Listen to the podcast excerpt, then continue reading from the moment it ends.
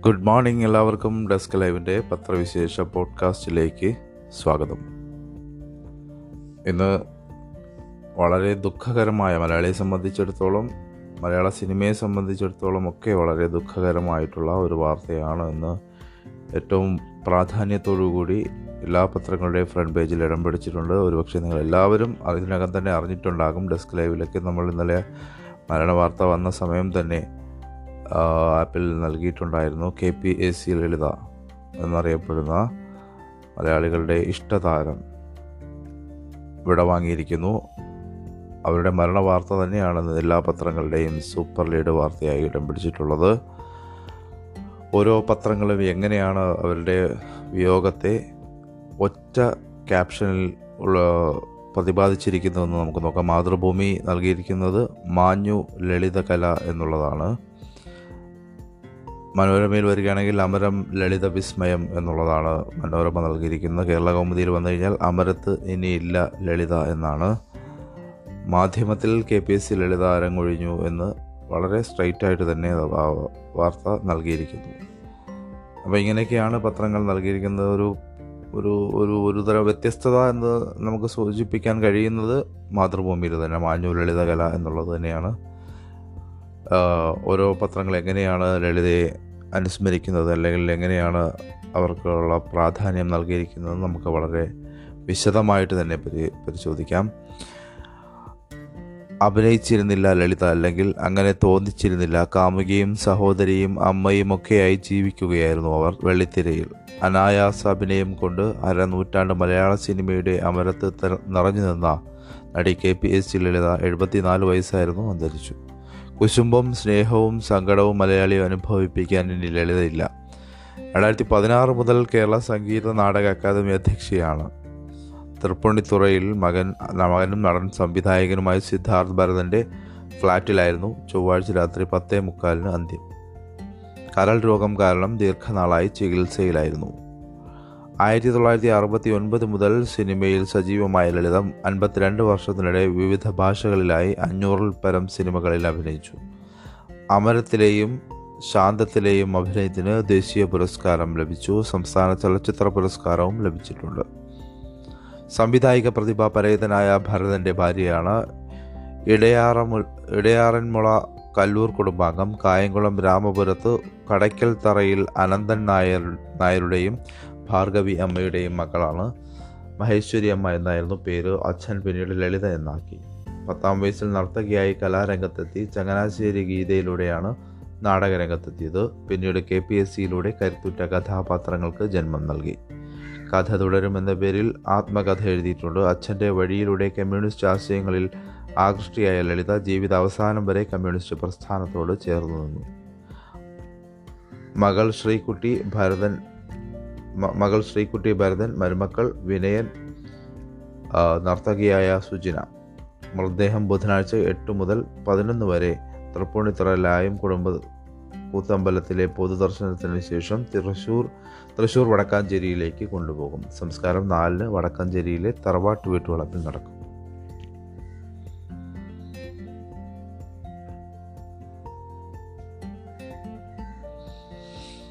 മധുരകളിൽ നാരായണി ചോദിച്ചു നാരായണിയുടെ അടയാളം ഈ ഭൂഗോളത്തിൽ എന്നുമുണ്ട്. ബഷീർ മറുപടി പറഞ്ഞു നാരായണിയെ ശബ്ദം കൊണ്ട് അനശ്വരയാക്കിയ ലളിത വിടവാങ്ങുമ്പോൾ മലയാളിക്ക് പറയാനും അത്രയുള്ളൂ എന്നുമുണ്ടാകും മനസ്സിൽ വിട.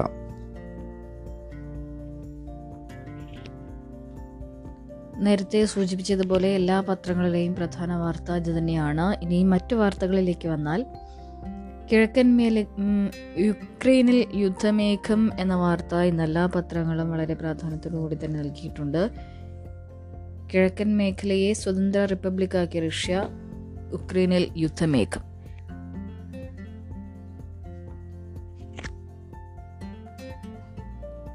റഷ്യൻ പടനീക്കം എന്ന തലക്കെട്ടോടുകൂടിയാണ് മനോരമായി വാർത്ത നൽകിയിട്ടുള്ളത്. റഷ്യക്കെതിരെ യു എസ് ബ്രിട്ടൻ യൂറോപ്പ് ഉപരോധം. യുക്രൈനിലെ കിഴക്കൻ വിപദ മേഖലകളെ സ്വതന്ത്ര രാജ്യങ്ങളായി അംഗീകരിച്ചതിന് പിന്നാലെ അവിടങ്ങളിലേക്ക് റഷ്യ സൈന്യത്തെ അയച്ചു തുടങ്ങി. ഡോനെറ്റ് ഡോനെറ്റ്സ് ലുഹാൻസ്ക് എന്നീ രണ്ട് പുതിയ രാജ്യങ്ങളിൽ സൈനിക വിന്യാസത്തിന് റഷ്യൻ പ്രസിഡന്റ് വ്ളാഡിമിർ പുടിൻ ഉത്തരവിട്ടു. ഇതിന് റഷ്യൻ പാർലമെന്റ് അനുമതി നൽകി. യുക്രൈൻ പ്രതിസന്ധിക്ക് പരിഹാരം കാണാനുള്ള ശ്രമങ്ങളെ വെല്ലുവിളിച്ചുള്ള റഷ്യയുടെ നടപടി ലോകത്തെ വീണ്ടും യുദ്ധഭീതിയിലാക്കി. നടപടിയെ ലോകരാഷ്ട്രങ്ങൾ അപലപിച്ചു.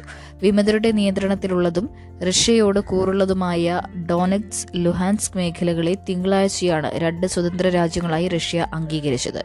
U S Britain European Union എന്നീ എന്നിവ റഷ്യക്കെതിരെ കൂടു കൂടുതൽ ഉപരോധ നടപടികൾ ഏർപ്പെടുത്തി. ഇന്ത്യക്കാരുമായി ആദ്യ വിമാനം എത്തി. യുക്രൈനിൽ സംഘർഷാവസ്ഥ മൂർച്ഛിച്ചതോടെ അവിടെയുള്ള ഇന്ത്യക്കാരെ നാട്ടിലെത്തിക്കാനുള്ള നടപടികൾ കേന്ദ്ര സർക്കാർ ഊർജിതമാക്കി. ഇതിനായി ഏർപ്പാടാക്കിയ മൂന്ന് എയർ ഇന്ത്യ വിമാനങ്ങളിൽ ആദ്യത്തേത് യുക്രൈൻ തലസ്ഥാനമായ കീവിൽ നിന്ന് ഇരുന്നൂറ്റി അൻപത്തിനാല് ഇന്ത്യക്കാരുമായി ഇന്നലെ രാത്രി ഡൽഹിയിലെത്തി. നാളെയും ഇരുപത്തിയാറിനുമാണ് മറ്റു വിമാനങ്ങൾ.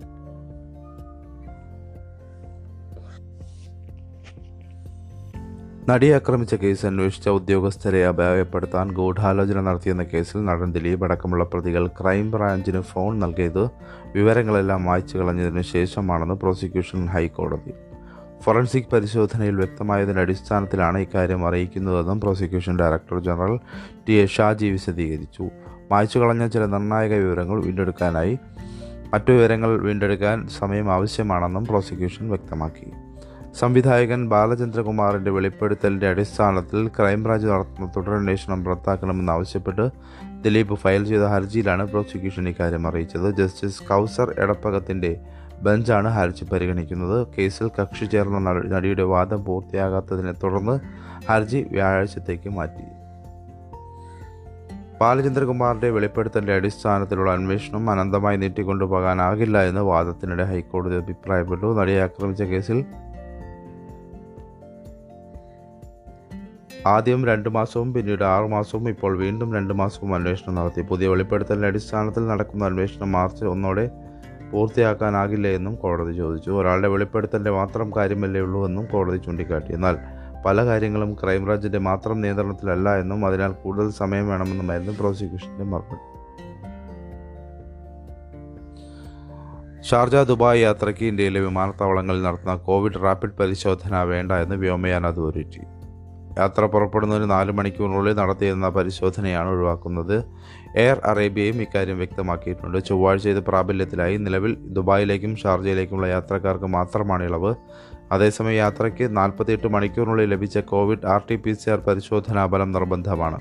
കൂടാതെ ദുബായ് ഷാർജ വിമാനത്താവളങ്ങളിലെത്തിയ ശേഷം വീണ്ടും പി സി ആർ പരിശോധനയുണ്ടാകും.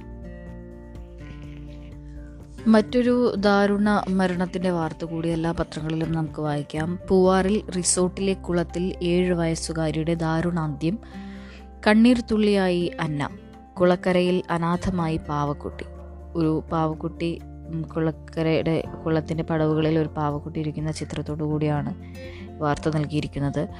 കളിക്കൂട്ടുകാരിയെ കാത്ത് കുളക്കരയിൽ അനാഥമായി കിടന്ന പാവക്കുട്ടി നൊമ്പര കാഴ്ചയായി. പൂവാർ ആറ്റുപുറത്തെ സ്വകാര്യ റിസോർട്ടിലെ കുളത്തിൽ മുങ്ങി മരിച്ച കോഴിക്കോട് രാമനാട്ടുകര സ്വദേശികളായ ഫ്രാങ്ക്ലിൻ സണ്ണി റിയ ദമ്പതികളുടെ മകൾ ഏഴു വയസ്സുകാരി അന്ന തെരേസ കണ്ണീരോ കണ്ണീരോർമ്മയും. തിങ്കൾ ഉച്ചയോടെ രക്ഷിതാക്കൾക്കും സഹോദരങ്ങൾക്കും ബന്ധുക്കൾക്കുമൊപ്പം അവധി ദിനം ആഘോഷിക്കാനെത്തിയ അന്നയുടെ ദാരുണ മരണം കുടുംബത്തിന്റെ മാത്രമല്ല വിവരമറിഞ്ഞവരുടെ എല്ലാം നടുക്കമായി. ഒരു ദിവസത്തെ താമസത്തിനെത്തിയ നാല് കുട്ടികളും എട്ട് മുതിർന്നവരും അടങ്ങുന്ന സംഘത്തിലെ അംഗമായിരുന്നു അന്ന. തിങ്കളാഴ്ച ഉച്ചയ്ക്ക് ഒന്ന് അഞ്ചിന് സംഘം റിസോർട്ടിലെത്തി. റിസപ്ഷനിലെ ഇടപാടുകൾക്ക് മുതിർന്നവർ പോയ സമയത്ത് അന്ന കുളത്തിലിറങ്ങി എന്നാണ് നിഗമനം. പാവക്കുട്ടി നനയാതിരിക്കാൻ പട പടിയിൽ ഇരുത്തിയ ശേഷമാണ് കുളത്തിൽ ഇറങ്ങിയത്.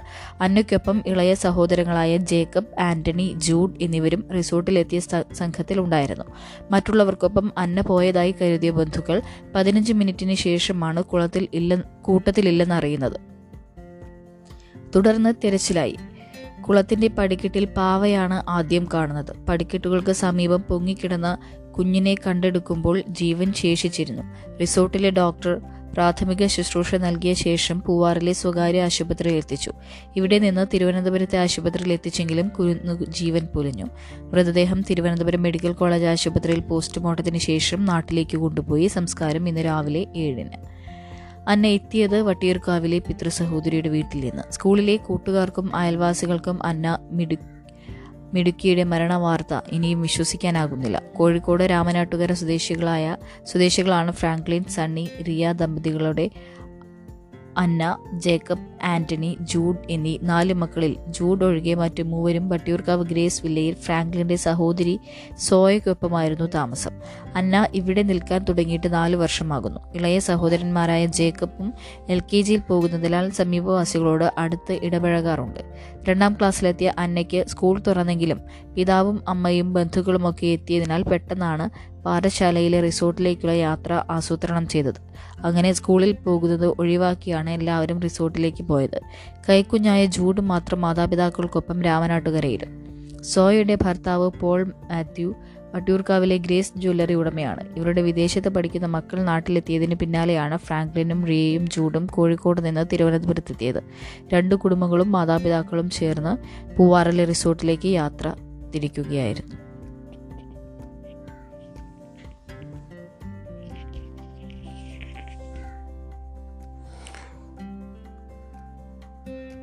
കെ പി സി ലളിതയുടെ വിയോഗവുമായി ബന്ധപ്പെട്ടുള്ള വിശദമായ റിപ്പോർട്ടുകൾ ഉൾപേജുകളിൽ എല്ലാ പത്രങ്ങളിലും നമുക്ക് വായിക്കാം.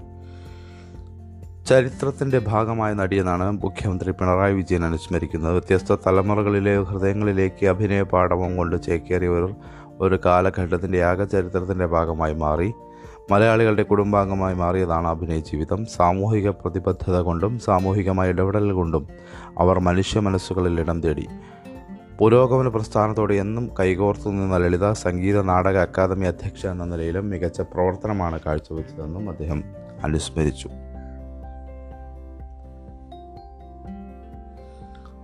സത്യനന്ദികാടിന്റെ അനുസ്മരണം നമുക്ക് മാതൃഭൂമിയിൽ വായിക്കാം. എം ഷാജി തുടങ്ങിയ കെ ഷാജി വി മുരളി തുടങ്ങിയവരുടെ അനുസ്മരണങ്ങൾ വളരെ വിശദമായിട്ട് നമുക്ക് മാതൃഭൂമിയുടെ എഡിറ്റോറിയൽ പേജിൽ വായിക്കാം. അമ്മയെപ്പോലെ സ്നേഹിച്ച വ്യക്തി എന്ന മഞ്ജു വാര്യർ പറയുന്നു. വളരെ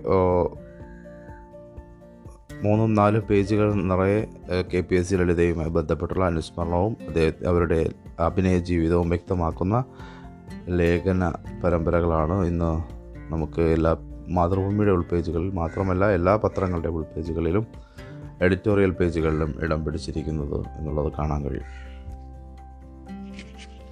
ഹൈടെക് എ ടി എം കവർച്ച. പുതുക്കാട്ട് രണ്ടു പേർ പിടിയിൽ A T M machine off ചെയ്ത് ബാങ്കിൽ പണം ആവശ്യപ്പെട്ട് കോടികളുടെ തട്ടിപ്പ്.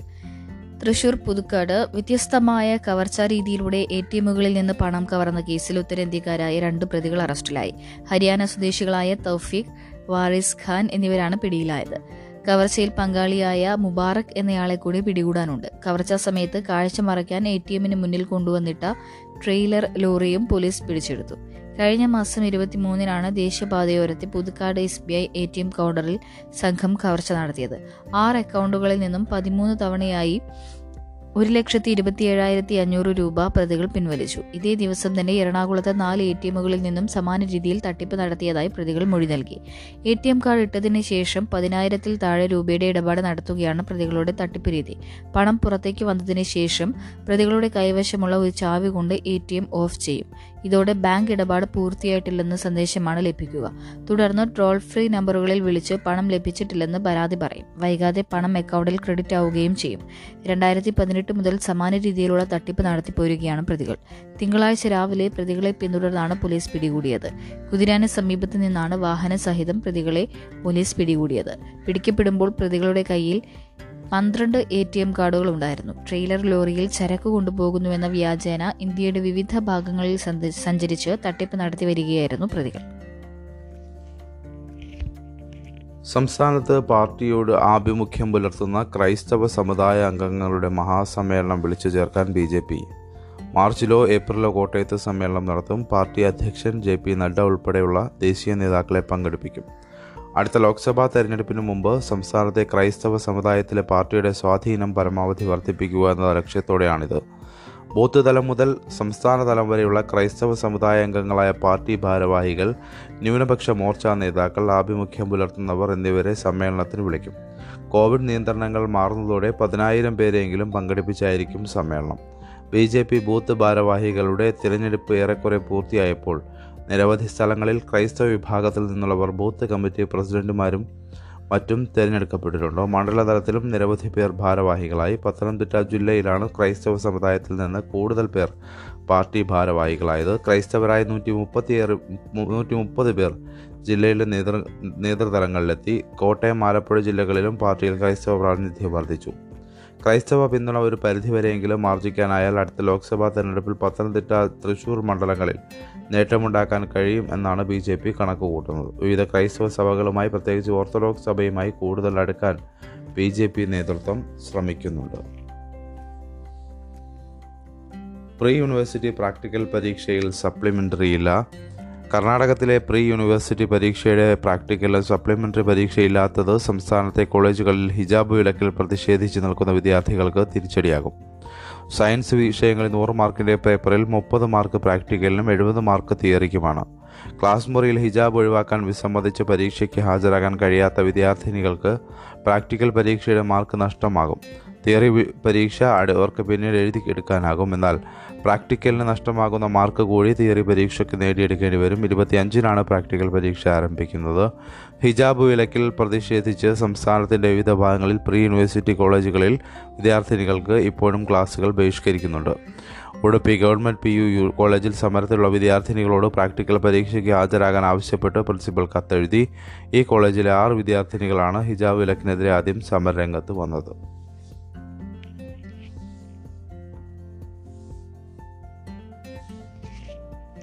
നടിയെ ആക്രമിച്ച കേസിൽ രാമൻ പിള്ളയുടെ മൊഴിയെടുക്കൽ ക്രൈംബ്രാഞ്ച് നീട്ടിവെച്ചു. നടിയെ ആക്രമിച്ച കേസിലെ പ്രതി നടൻ ദിലീപിന്റെ അഭിഭാഷകൻ വി. രാമൻ പിള്ളയുടെ മൊഴിയെടുക്കാനുള്ള ക്രൈംബ്രാഞ്ച് നീക്കം വിവാദമായി. ഇതേ തുടർന്ന് മൊഴിയെടുക്കൽ നീട്ടിവെച്ചതായി ക്രൈംബ്രാഞ്ച് രാമൻ പിള്ളയെ അറിയിച്ചു.